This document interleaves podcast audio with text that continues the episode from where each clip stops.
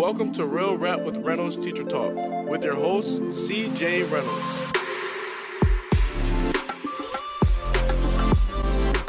Going, going. Oh, it's working.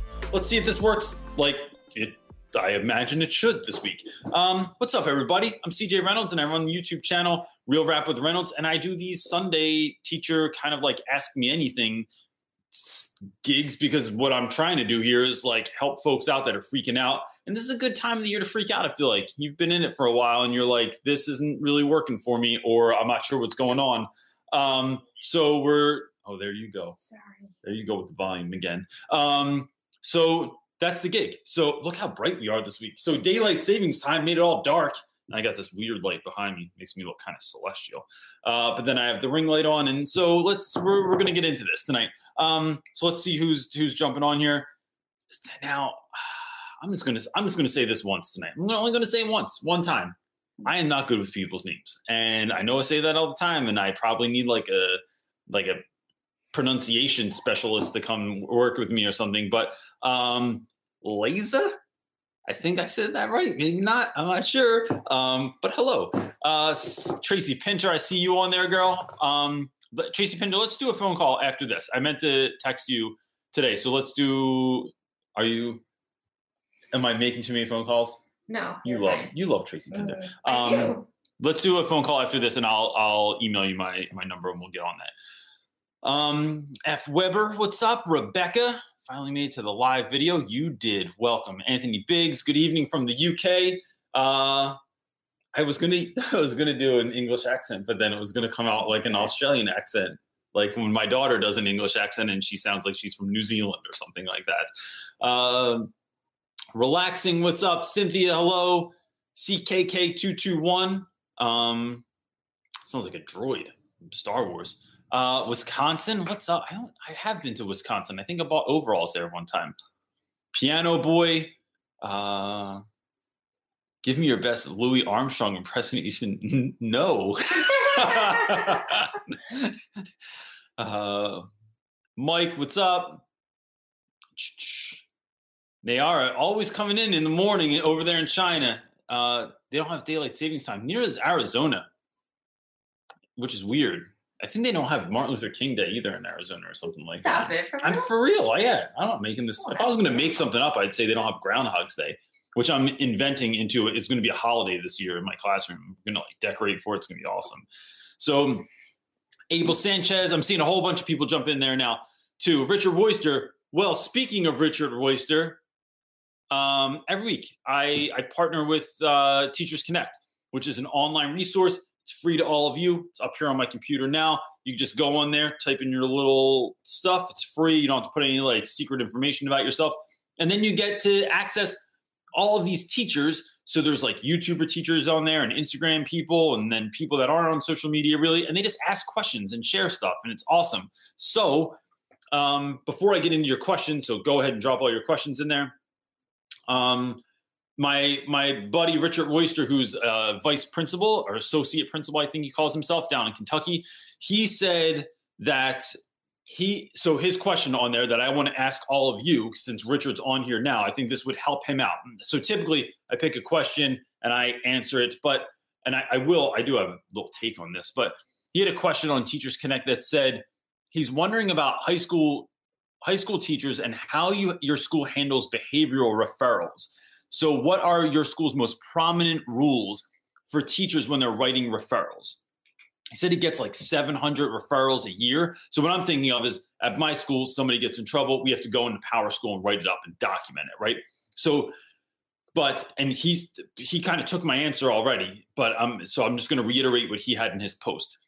So if the idea is to document what happened, that does not take into account your emotional uh, state of being, right? It, it, what's not important in this is how it made you feel, or like you you're not writing it up like it's a little like drama. You're uh, simply, I mean, for lack of a better way to put it, when I write those, I think of like what a police report would sound like, and, I, and I'm not trying to get into all that like it's the police and and all that nonsense, but what I am saying is it's very factual. Student came in this is what happened with the student this was the these were the repercussions. You're not saying how anyone felt or like describing the impact of the of the punch or something like that. So writing teachers got to dial it back a little bit sometimes but i think for me that's what it kind of looks like. So i'm wondering if you in the comment section can give richard some ideas on what is your school kind of looking for when you are writing up referrals? Like, are there hard and fast rules when you're writing a kid up? And then I think that's just going to help him. And Richard, if you want to add anything else on the side, um, just like if I got something wrong or if there was something specific, there you go, buddy. Now we have some uh, some answers for you. See, this online community stuff is awesome. Put a question out there, somebody answers it, and then look, now you have like probably at least a dozen answers on there. What are you asking me? I'm showing you something. Arizona has Martin Luther King Day, said Joanne. Yeah. Well, I thought I thought they didn't. Is it new? Like I thought they didn't. Is have it it. new? Maybe it's New Mexico. I think maybe it's New Mexico. You know, I don't think you know what you're Arizona and New Mexico, about. same shape, pretty much same spot. I mean, it's like it's, it. they are. They're like it's right there. It's like Nebraska and South Dakota. They Just look look the they're same. neighbors don't mean that they're the same. That was deep. All right, so let's do questions. Um, that one. what from my body? Oh, on the top. Yeah. Johnny Ching Chingus, Johnny is saying, "Hi, Mr. Reynolds. Another teacher is telling my friend that they don't like their decorations in his classroom. What can he say? Yo, look. I mean, unless you have like kiss posters hanging in your classroom. I mean, like, what can they say? Like, look, I, I just, I really think. So I, I was listening to this woman today, whose name I'm going to forget, um, but you can look her up. There's a, there's a, a YouTube series that I watch. I think it's also um, uh, a podcast called Impact Theory, and this woman who's like a huge YouTuber said that her house is like is beaming with positivity and with there's post-it notes all over the place there's posters there's like it is supposed to be a place that is sort of magical. She wants it to feel like willy wonka's chocolate factory.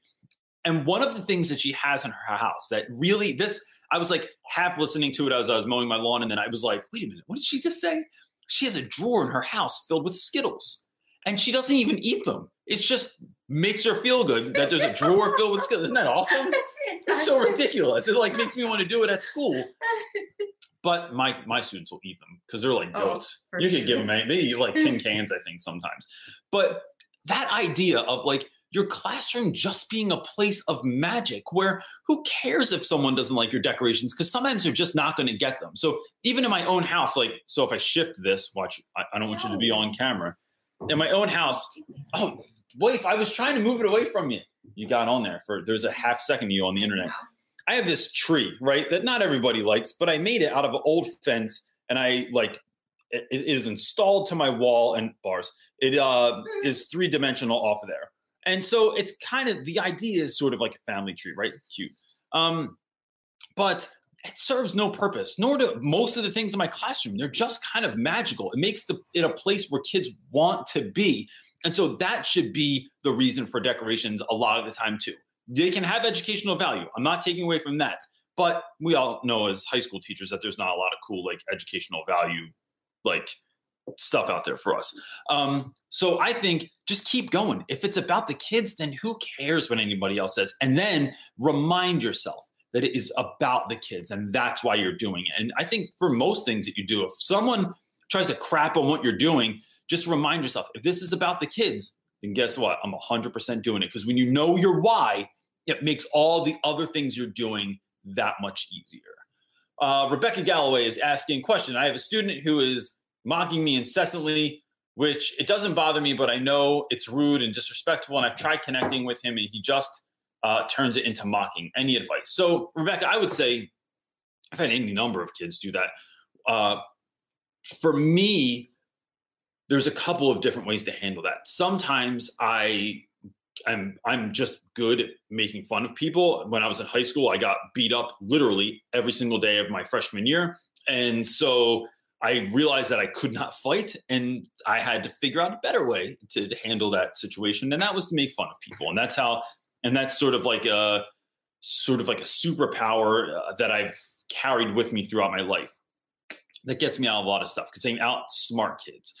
But there are times when that doesn't work. There are times when I like no, I can spot that kid a mile away that like that's going to go the wrong way. It's going to just fuel the fire. I would pull other teachers in and sit down with them, or first maybe find a teacher that that kid gets along with and go to them. If there's not a teacher that they get along with, maybe someone they respect, maybe someone they don't, kind of like talk that way too. And I, I think it goes a long way when students can see that you are a team, that teachers are a team, which is why I never let students in my class talk trash on another teacher. And there have even been teachers that I haven't even liked before, or like, I don't want to say they deserved it, but they they certainly don't put themselves into place to get respected. Um, and I, I mean that by like they are actively disrespecting students, and then students will disrespect them. But there's no one's allowed to talk about that in my classroom. It's it's not a space for that. So that being said, I would try and surround that kid with like you and maybe another teacher or an administrator or someone like that because it just shows that kind of team mentality. And then it gives you the space to sort of like say something that um, the student is actually going to be able to hear. And, and i just think that goes a long way. I've done that a number of times. I've done it this year with students. And it doesn't i think it shows kids the length in which you're willing to go to reach them. So that's what I would do. If that doesn't work, we can kind of talk about that again. But um, that that that would be my recommendation. Uh, Jagger Riley is saying two questions. One, how long did it take for you to get comfortable doing checks for understanding? And two, how do you not get bogged down with all of the small things that are expected of you? So, well, that's that second one's a little bit tricky to put out there online. But um, the first one, how long did it take for you to get comfortable doing checks for understanding? Um, I think uh, I, I don't I don't know an answer to that, but I can tell you what helps to do check like what can like move the needle in your favor a little bit is same answer I have for a lot of stuff. If you know your students, right? If you spend time getting to know the students, you can start to know like their tells. And you can also get through like the so there's certain dudes that will like put their heads down, try and go to sleep. They you can see them not paying attention and knowing how to deal with those kids to kind of keep them focused for that set amount of time. It is like, does this kid need a hand on the shoulder? Do they need a sticker put on their book? Do they need um, tape put in their hair? Do they need me to write a note on their desk? Do they need me to write a post-it note on their desk? Learning what someone's tell is that they're not paying attention, and then what helps re-engage that student quickly and then telling students like look i need your attention literally for two minutes 10 minutes 20 minutes but you got to focus and laser focus like your life depends on it for the next this amount of time. That gives kids an out. So i think those are some things that i use to to make sure that kids are understanding. And then you know i think you just just keep trying to check for understanding and don't don't ask too much of them. Like i when we read we'll read like a page and a half and i stop and ask a question real quick. Everybody on point? All right cool.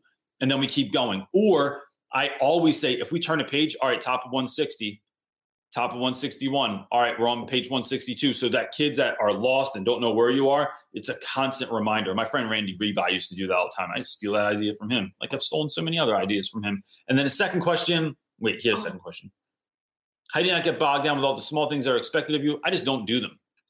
Um, and so I realize it's not a really good answer, but there's tons of stuff that I get like like my school knows I don't read emails and it is not I don't do it as a slight to anyone else.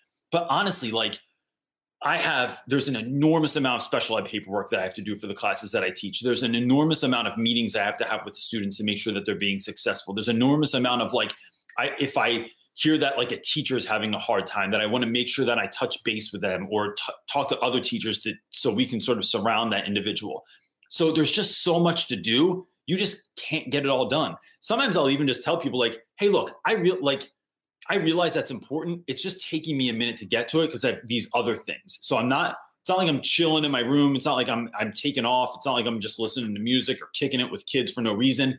I'm actually doing important stuff that's why i can't get to this and I think having that conversation and honoring someone's request sometimes gets you a little bit more time or gets you some leeway because you're not just brushing it off and they don't they're not making up their own narrative in their head. You're letting them know i see what you're sending me and i want you to know that i think you're important and i want to do this for you but right now i'm I, it's it's under these five other things that i'm doing that are also really important. So that's how i do it.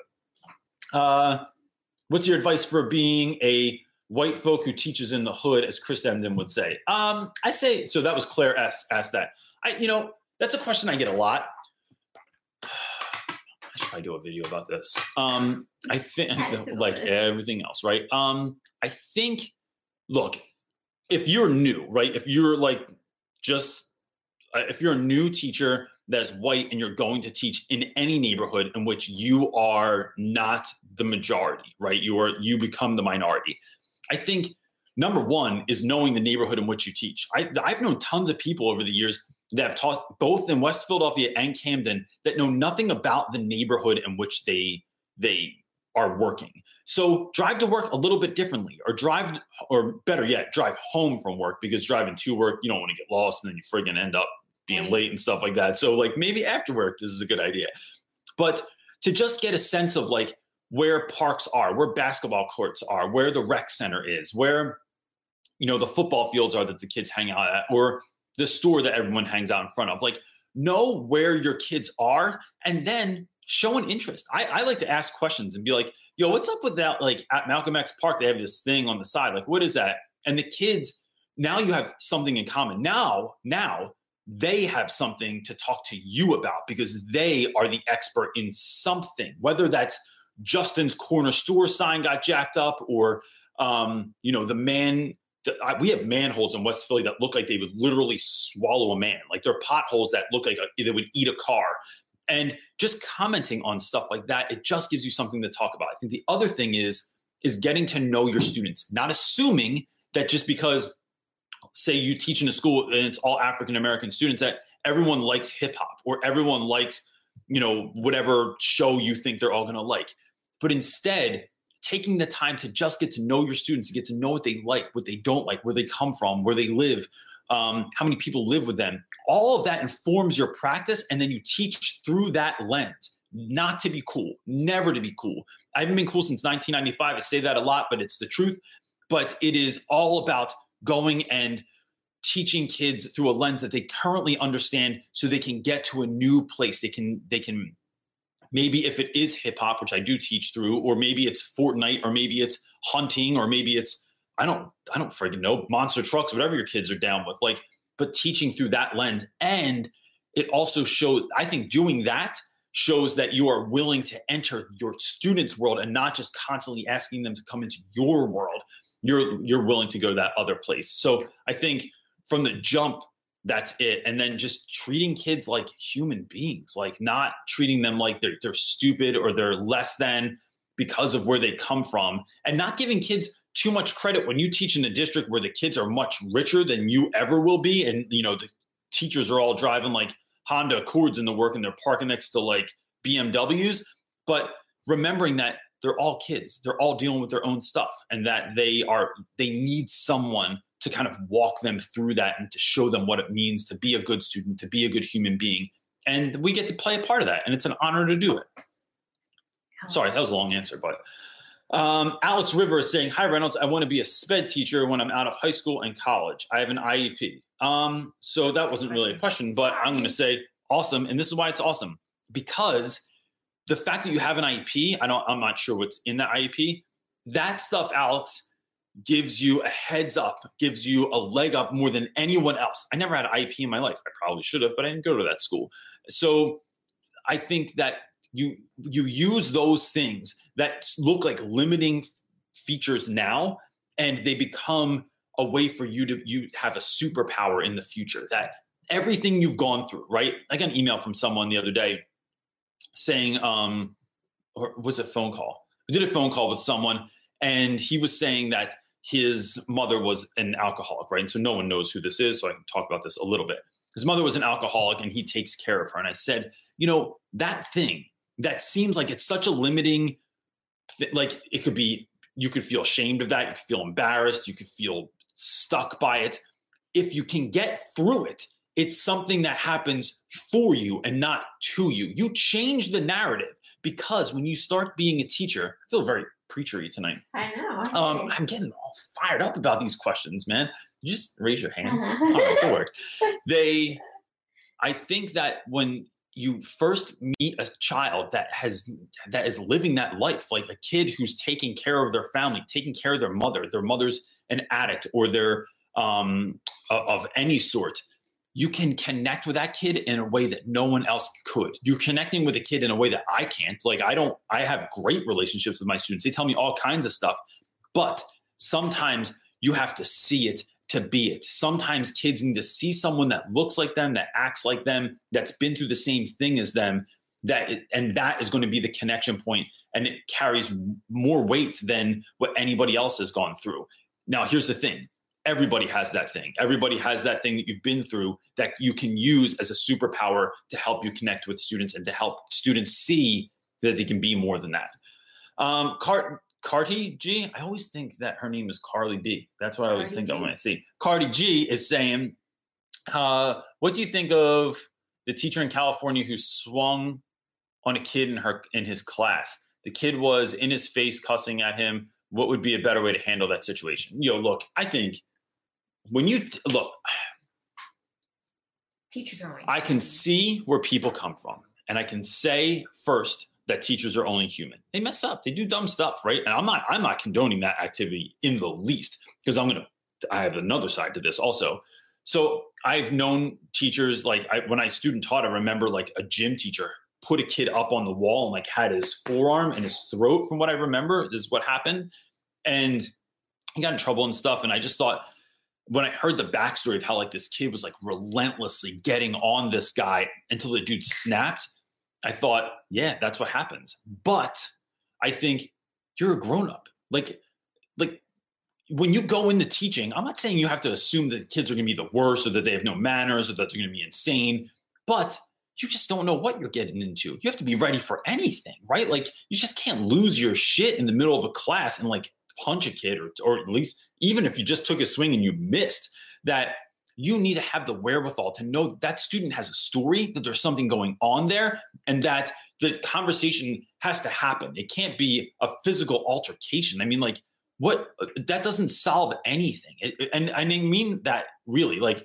i think that there's might be times and i'm a pacifist that like there's this it makes me think of that great scene. Remember the movie the apostle Mm. there's this great movie, The. Apostle. And long story short, there is a pastor who's in a church. He's giving a sermon on a Sunday night, and this dude comes in and starts yelling like racial slurs in the back of the church, and he's like being belligerent. And the pastor's tried to work with him a number of times, and he just shows up drunk and he just keeps talking trash. So the pastor takes him outside. They go into a field next to the church, and he beats him up, and then goes back into the church and continues on with the sermon. And something about that scene always made me think like maybe like maybe that's what that guy needed. Maybe he needed something like that that was going to alter his his his life that drastically in the moment. But I don't think that's ever the case with children. I, I don't beat my kids ever, and I just think because you're not showing kids how to deal with something with deal with adversity in the correct way. So um, I don't know if that really answered that question, but I just I don't think it's ever okay to do that. Uh,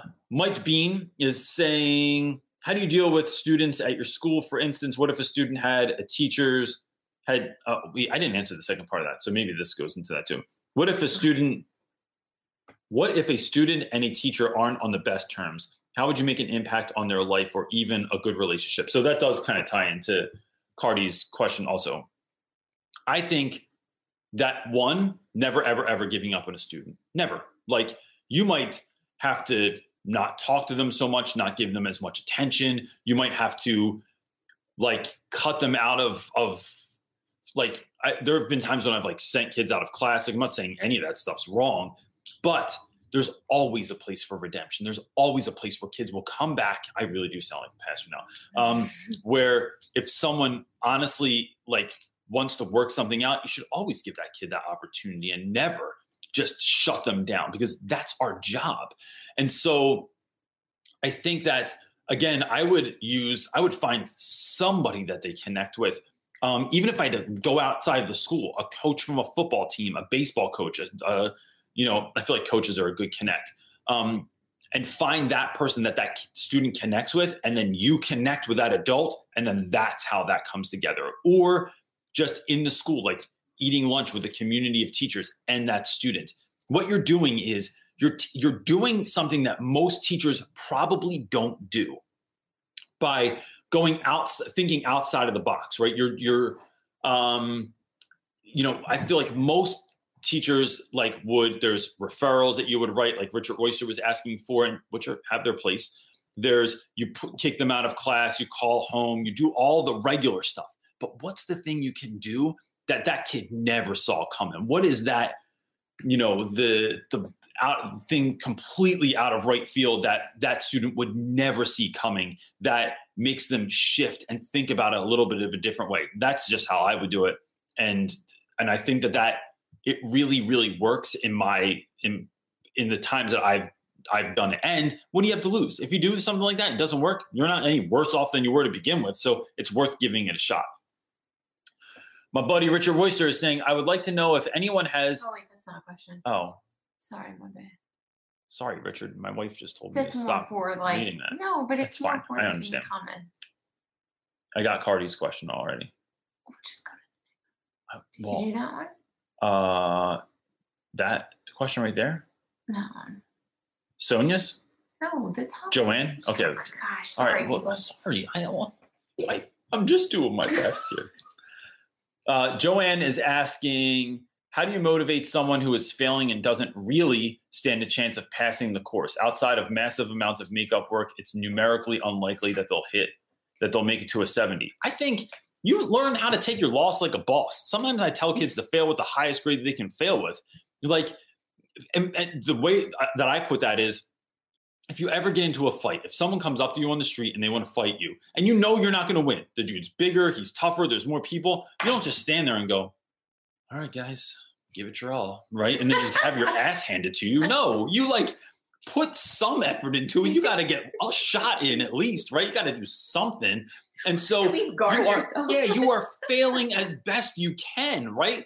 Um, because nothing, it's about learning from your mistakes and then learning, like you can still learn even if you're not going to pass. And then if you have to repeat that class, you are in a better place. And I just think it goes like nothing in in your whole life comes when you don't have confidence, when you don't try your hardest. You never got the girl or the guy by just saying, "Hey, uh, wondering if you wanted to like maybe go out with me." No one picks that dude. No one picks that girl. Like if that, that is not assertive.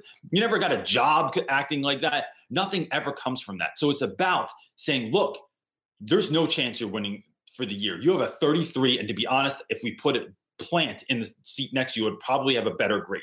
But what can we learn from this? And then what are we going to do to get you as ready as we can? Like the race isn't over. There's going to be another race. Let's start training now for that race. And I think conversations like that sometimes really have an effect on students and it makes them feel like there is something coming next and this isn't the be all end all right now.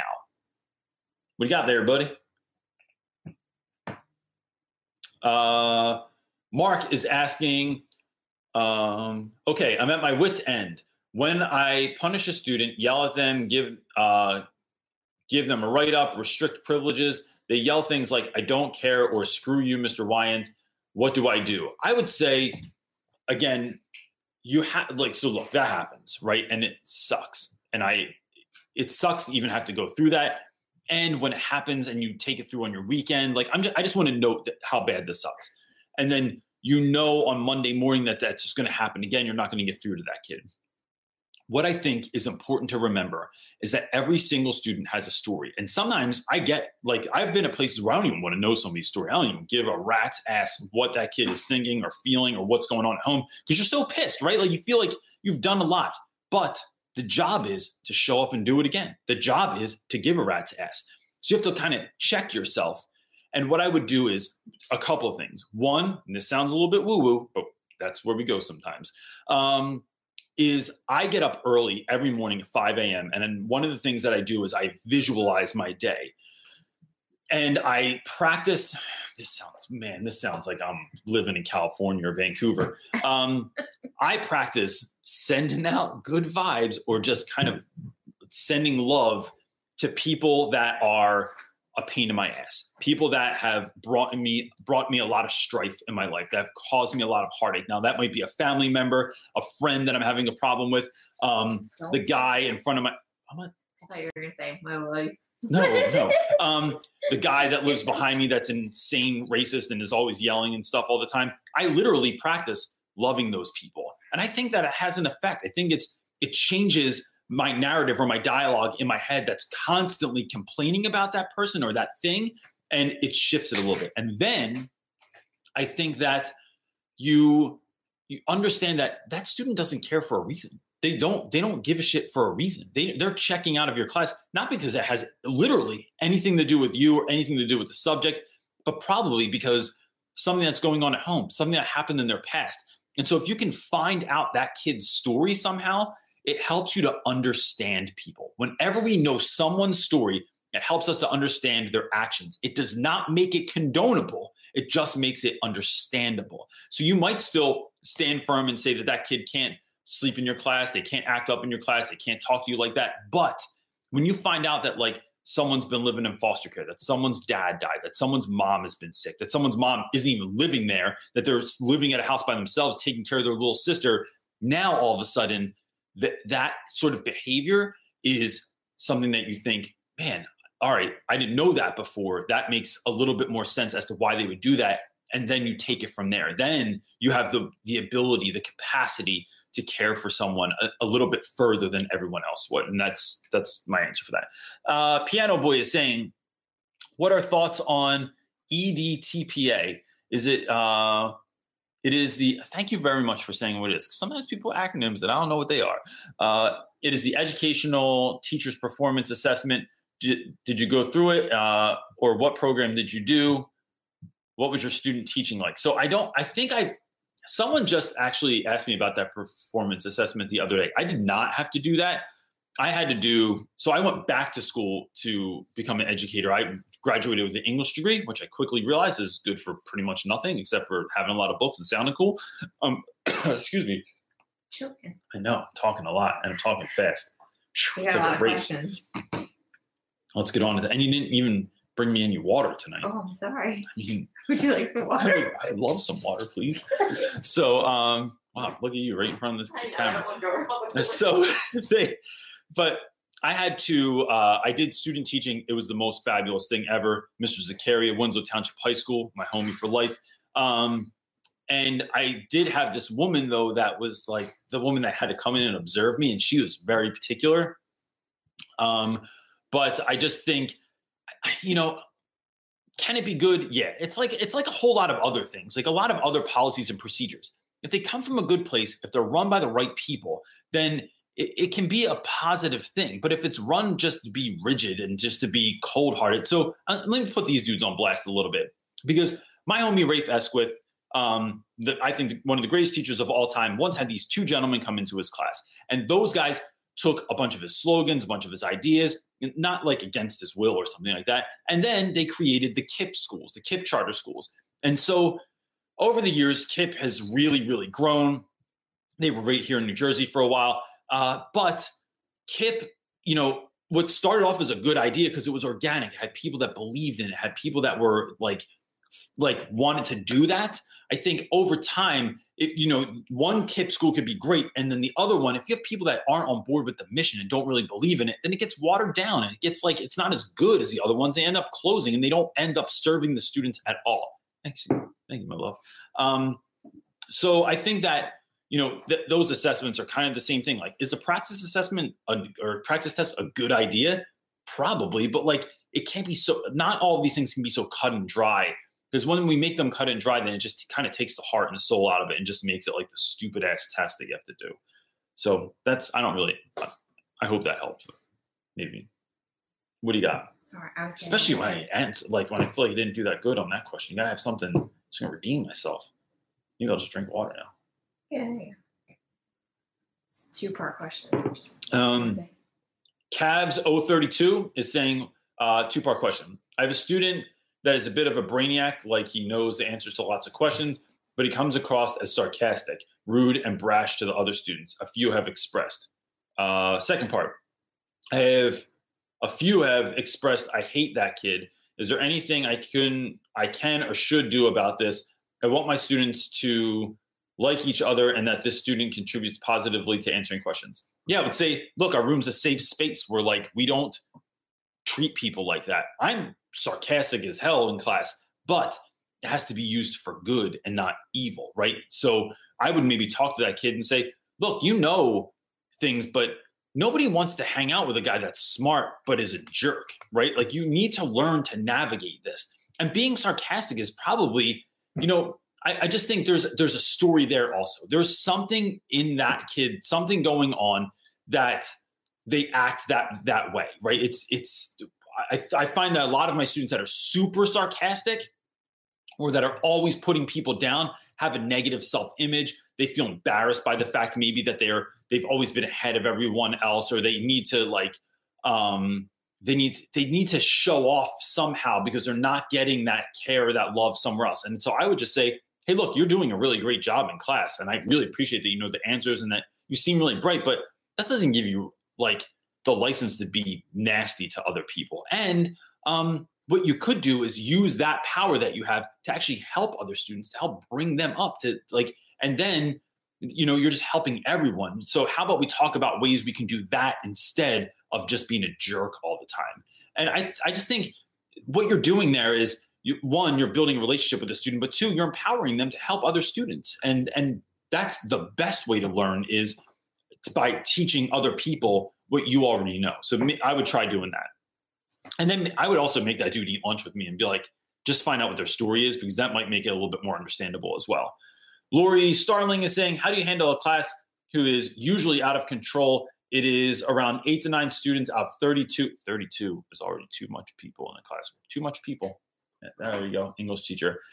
But it makes the class environment hard. Heck yeah, it does. So I would well, so it depends on like what kind of out of control we're talking about here. But I feel like tightening up classroom management is one thing, and the way that I would do that, I want to, I don't want to just say, "Hey, clean up your classroom management situation there," because um, I feel like too many people like online say they have like these empty ideas like that. But I would say when you're coming in, if you need those kids in, in their seat, like when the bell rings, I take points off. If you're not in your if you're not in your seat when that bell rings, I say them out loud all right, this person's late, this person's late, this person's late, this person's late. And then I need you 100% into the next thing. All right, everybody, uh, journal entries on the board. Remember, this is how you're going to write it out. You have four minutes to do this or six minutes to do this. And then you can you can put a timer on the board, but I feel like that builds anxiety into some students, and I don't really like doing that. But you just, I'll tell Siri to like, re- like put six minutes on the clock, and then dudes have that much time, and if they have three minutes left, um, I'll just go around and be like, dude, you're still talking. You have three minutes left. It's it's on you. Like it's your grade. You can you know you can not take the shot and and not make it. Or that was kind of a stupid metaphor, but you know the idea there is um, you the train is moving. Like if you're not moving with the train, you're going to get left behind. And if a kid is like trying, you know, you give them extra time, of course, or or help them out as best you can. But if the if you are moving from one thing to another and on your board you have like all right pre-class is a journal entry you have six minutes then we're going to go over the homework um, that's going to take three minutes then we're going to do this thing it takes 10 minutes that also gives kids a sense that like things are moving and i know how much time to expect this to, to sort of take place then if you have discipline issues tell those dudes to go in the hallway one at a time like pick whoever's doing something yo step in the hallway and then have a private conversation with them.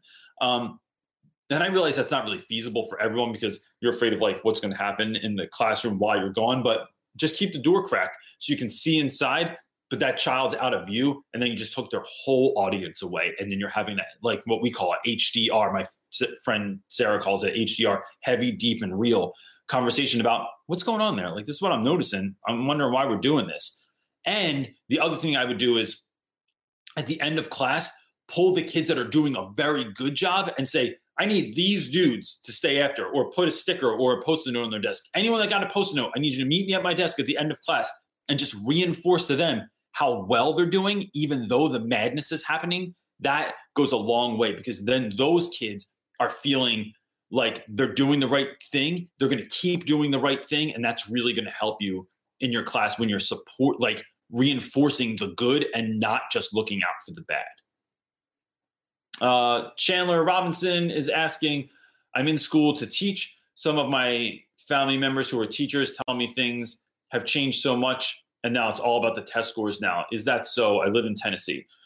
Uh, you know, not at my school. We my school is adamantly against like just teaching to the test, but I think even if I was, even if I was in a school like that, I just wouldn't do it. Like I would just like I think, you know, you look at these teachers who, you know, a lot of the teachers that I look up to that have written books and and been in movies or like they've had documentaries made about them, they never taught to the test. They always looked for student engagement. They were teaching to the student and then that just showed that like made them better on the test right? They weren't um or you figure out ways to kind of like teach things that are going to be on the test but also how can we make this about your story your your education? Make it about something you're interested in. I think those things don't have to be mutually exclusive. I think you can teach things that are not teach to the test but teach stuff that's going to be on the test but in a way that still engages students that still does great stuff in the classroom um, and sure, things have changed, but I, I don't think that all things have changed for the bad. I mean, like, you know, Billy Joel always said the good old days weren't always good and tomorrow's not as bad as it seems. I really think that it's worth um, that you can you can do both of those things. Uh, Mr. Tran is saying if you are a family or family friend with a student, how do you communicate boundaries between the teacher and uncle? Oh, that's a good question. That's a good question. Mm-hmm. What do you think? I would, I think I would say to the uncle, I would just say, "Hey, look, we're in we're in a new space here, right? Um, so let's talk about what that could look like or what that needs to look like for this year. Like, don't make it a problem. Just say, "Hey, man, I'm in this kind of like weird or funny area where." You know, we're homies, we're connected in, on some level, and now I have your kid in my class. Like, what is this going to look like this year? And then just put it out there and see what they have to say. They might have some very good answers for you for that kind of stuff. It's getting hot in here. Um, it is a ring light. Ring light's going to get. Look, my face looks like I was drinking wine. So um, they that's that's what I would do. I would just have the conversation. Wait, and I think it's the teacher is the uncle and the nephew or niece is the Oh. I thought that's communicate the boundary between yeah. teacher and uncle. I thought it was I don't, I'm not clear. if you are a, a family friend with a student, how do you communicate? I don't. Right? Am I? How, is there a different way to kind of answer that? I don't know. I would assume that the uncle was.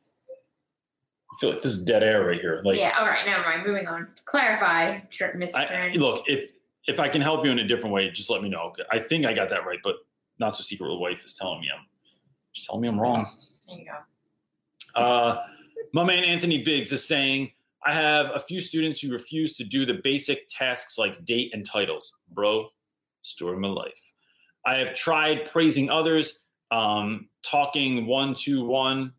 I don't know what that means, but hey. Oh, one on one, like one. oh, one genius. Sitting next to the student, etc. They won't do anything in their books.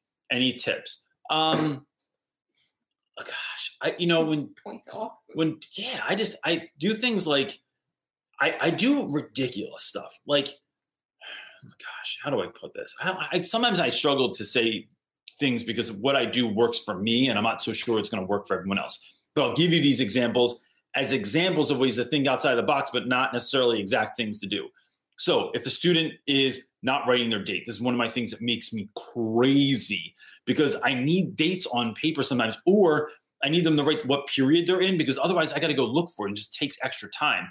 So if they, if I'm walking around the room and they haven't written it, I'll take like my expo marker and I'll start like, scribbling on their paper and I'll say, well, if you don't care, I don't care. Or I'll say like, oh, can you go ahead and put it your period number right there? And I'll make a big circle on there or an arrow. And kids can't stand that stuff. Or I'll draw on their desk, or I'll say, I'm literally I'm literally going to squirt you with this water pistol if you do not write your date on there. And then I squirt kids in the leg with the water pistol. Um, or if they're standing up, or if they refuse to, to go back to their seats, like I'm literally going to squirt you with this water pistol if you don't sit down in a moment. And then they don't ever believe me, and I do it. And then guess what? Everybody sits down immediately, and then they're all afraid to get up because they know they're going to get squirted with a water pistol.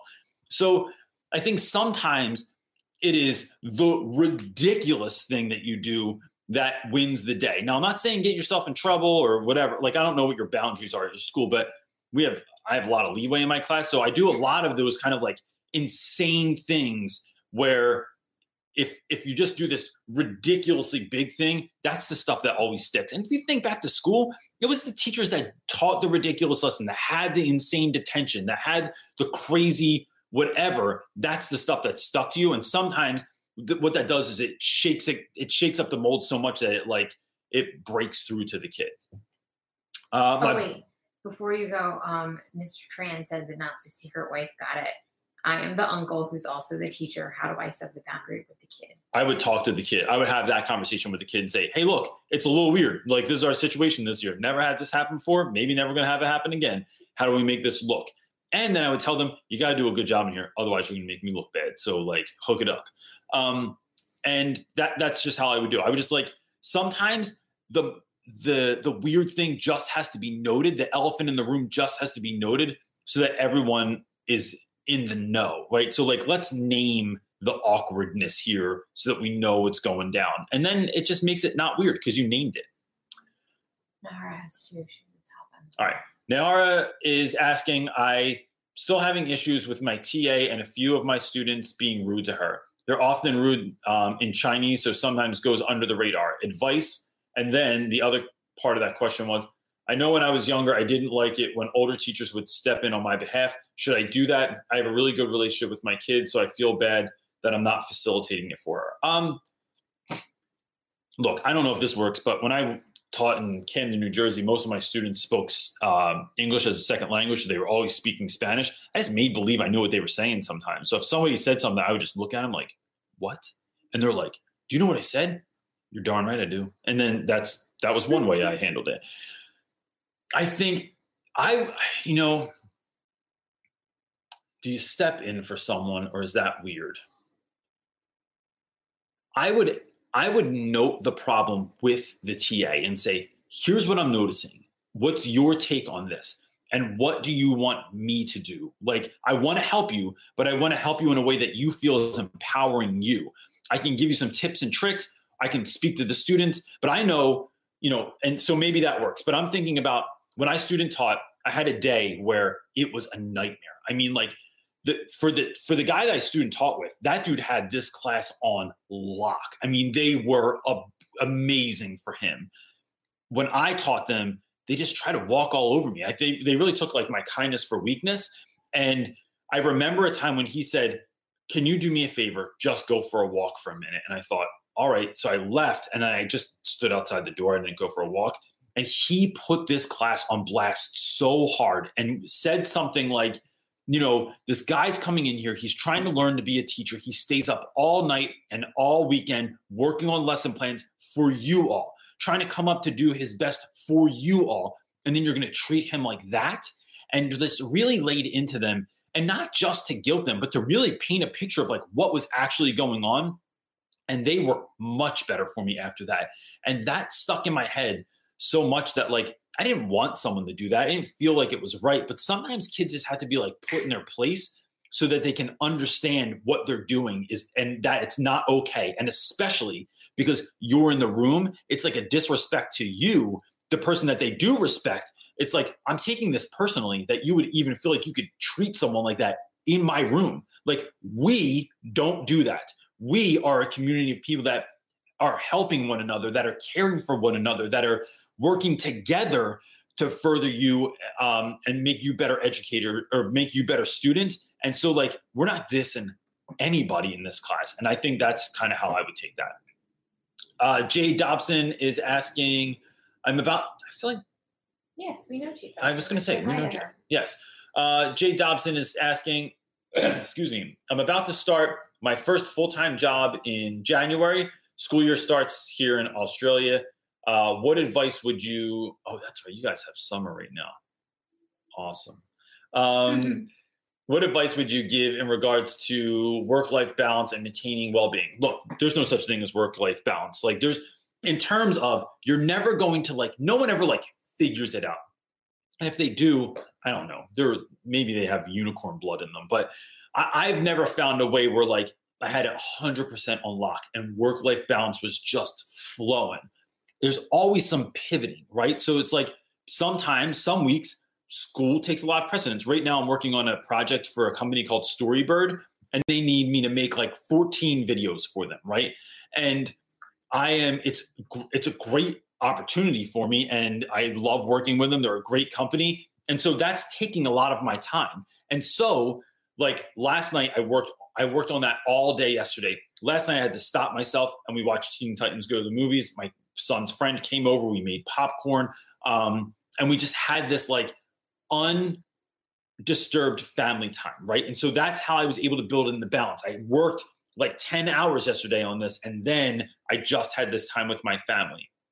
And then other weekends, like last weekend, last weekend I went roller skating, and I haven't roller skated since I was about 15 years old. I thought I was going to break a hip, but we went to this like place that uh, one of my viewers, Kayla Crozier, invited us to. And the kids got to play like indoor nerf, like Nerf wars. They played mine or not Minecraft, Fortnite inside.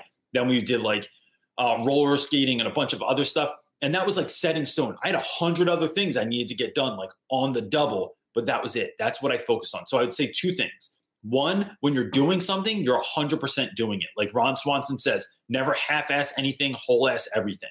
So you're just focusing on schoolwork when you're focusing on schoolwork. When you're with your boyfriend, your girlfriend, your husband, your wife, your kids, your dog, that's all you're doing. Don't be like half on your phone doing emails and stuff. It's about being mindful and being present in what you're doing. And then um, having I, I really find that having some sort of morning routine is what it was what makes me at my absolute best. Getting up in the morning, envisioning my day, doing my five minute journal, praying, meditating, reading. Like I have this practice that what it's doing is priming me for my day. It's getting me ready for my day instead of just being like kicked out of the airplane. All of a sudden you're sailing through the sky. It's better to get yourself right as you're sailing up instead of just getting kicked out and flying through the air. I don't know if that really worked, but I think it did kind of. I was reading. Sorry. You weren't listening to me again. No. Thanks. Just when I do that, just say, no, babe, that was brilliant. Oh, okay. You're doing a great job. uh, Summer Tate. I love seeing people's names. What's up, Summer Tate? Summer Tate has a lovely name as well. Um, I'm being observed soon and thinking of doing a Socratic seminar. Have you done one with your students and do you have any advice? The class is being observed is very vocal and eager to participate. I would say this. Um, I don't do Socratic seminars too much. Um, my friend Kate at school does a really great job. It's one of those things that I feel like the students are getting a lot of in other classes. So I, I don't do it because I don't, it's like someone else's thunder that I don't want to steal. I would say this in getting observed, especially when you have students doing something like that, you're not really sure what they're going to say, what they're going to do, if they're paying attention, what's going on. I think it's the one of the most important things in an observation is not to be perfect, but did you learn from whatever went wrong and whatever went right?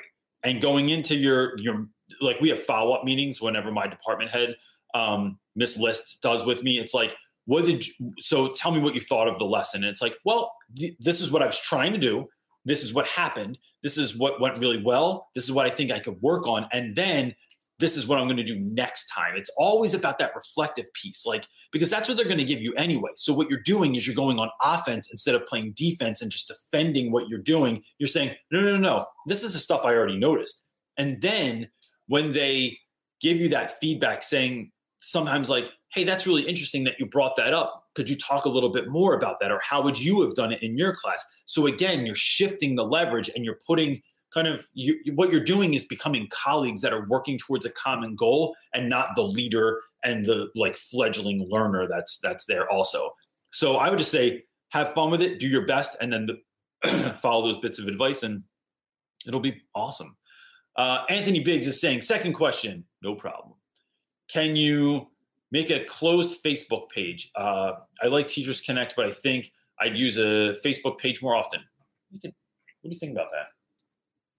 is it just for teachers to like? I want him to. I would love So- for him to email us and tell Yeah. us like more of his vision. Of That's a great idea. Work. Thinks because I have Anthony, so if you if you couldn't hear that, which I feel like you could, uh, not to secret wife is saying send us an email with more details, like what that would look like, what kind of teachers would be a part of that, what is the conversation looking like, what are you looking for in that, and then that becomes a conversation that we can have.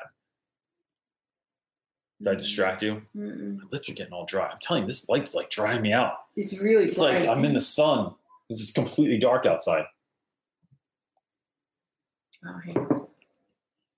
Um, bonus fiddle. That's a hilarious name. I'm not even sure what that means. It's like not only do I have a fiddle, but I have a bonus fiddle.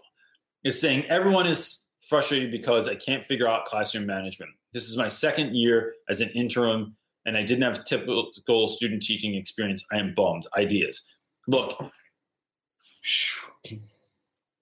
someone emailed me about this the other day, and I think when you can't figure out classroom management, um, it for some reason it pisses other people off, and and maybe rightfully so because kids can come from your class and be all wild, and then they come into other people's classes acting all wild. I would say, gosh, what advice would I give for that? Um, because it's just so daunting when other people are disappointed. I feel like when people are disappointed in me, it's like the worst feeling because I want to not be disappointing to people. Um, I would do this. One, what are people saying to you? And sometimes we have a tendency, I know I have a tendency that when someone gives me a piece of advice, I'm like, "Pff, you don't even know what you're talking about. Uh, but sometimes other people see us better than we can see ourselves, right? They see our truth. I know my wife sometimes knows me better than I know myself. And she'll say, You're doing this thing again. I have to think. I used to go, She doesn't even know what she's talking about. She, she it's stupid. It's a stupid idea. But the older I've gotten and the longer we've been together, I start realizing, like, no, she's right. Like, and that doesn't just give her power and she can feel like she's right all the time or something. But if I'm honest with myself, yeah, you're right. And I should work on that. Then actually maybe think about taking their advice. I think most classroom management comes down to relationships with students. And I, and I feel like a broken record when I say this stuff, but I'm going to break it down for you like this, my man. Um, I think that if you spend time getting to know those students and then having a conversation with your students, like, look, this class is not going as planned. And I'm not putting it all on you, the student, but what can we do to make this better? Learning how to have conversations like that, what it's doing is furthering your understanding about yourself, about your students, about giving your students a voice in the classroom.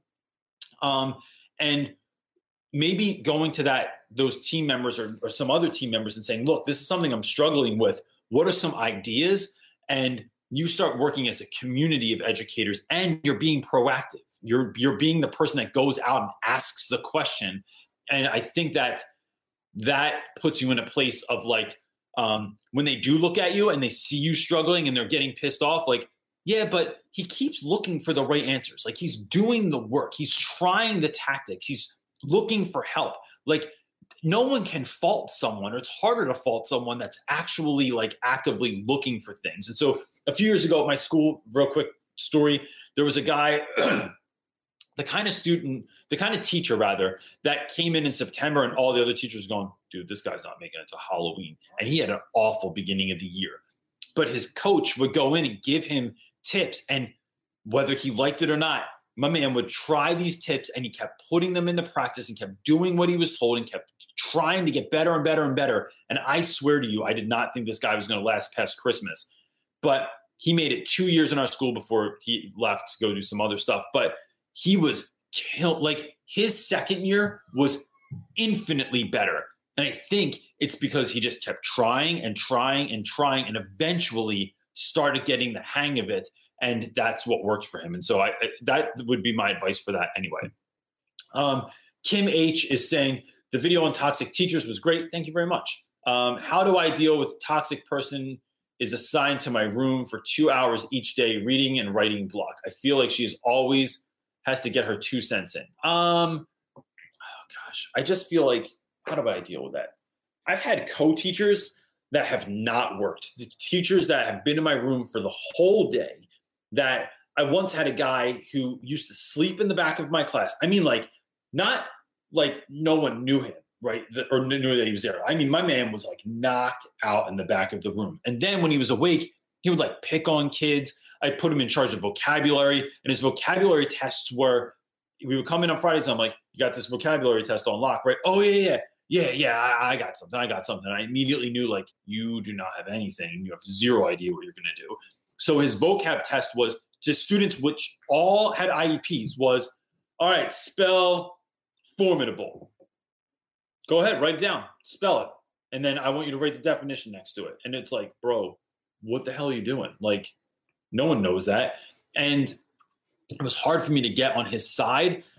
I think sometimes it's weathering the storm. Sometimes it's getting to know that teacher better. Sometimes it's learning to to shout something out about them that they do great or they do even marginally well and it's building in those little things so that that person can feel a little bit better um, about themselves it's about you know i have a tendency to to to shine in my classroom and not gosh, how do I say this? Like, I like I like teaching. I like my students. I like building relationships, and sometimes that allows me. The, I what happens is I like outshine the person I'm with, and I don't want to do that. I don't want to be like the the Reynolds show, but I want to be a partner with that person. It's just like I've just had to do it by myself for so long that it's hard for me to share the spotlight sometimes, and so I think it's for me about like getting the giving the kids reasons to like that person. And when they do, it, I just think it shifts that narrative. It shifts that situation a little bit more. So like maybe having the kids like bring in a, a, uh, a birthday card for that individual or writing little notes like, Hey, miss so-and-so, thanks for doing this. Or maybe you even doing that. Like, Hey, you did this the other day in class. And I really appreciate that. Like you, I saw you help that kid. I saw you do that one thing. Even if it's the tiniest thing, it starts building that bridge um, that connection with that teacher instead of just focusing on the negative, which can be very, very easy. I, I fully understand that, that even, especially if they're like a pain in your ass 99% of the time, just focusing on that 1% and then seeing if you can kind of build that um, relationship like that. Um, Mike Bin Lit is saying, How do you manage your time wisely? Uh, you know me well enough to know that I am not the best at staying on top of my work how do you do it? Also, on a off note, please teach me how to be a successful YouTuber. Um, that, Mike, is maybe a whole nother video. I mean, I I do speaking conferences, like I do conferences where I speak about like how to use social media and be a good YouTuber. But um, uh, the other part of your question, how do I manage my time wisely? Look, on my best days, again, has to be offense, no defense. Has to be me waking up at a specific time and I I time everything out, right? And so like my my boy Jocko Willink would say that discipline equals freedom. So I'll say I have so this morning it was um I woke up at five. I did my morning routine. My wo- wife woke up, or actually, my wife went food shopping at like five o'clock in the morning this morning. But when she, yeah, boss.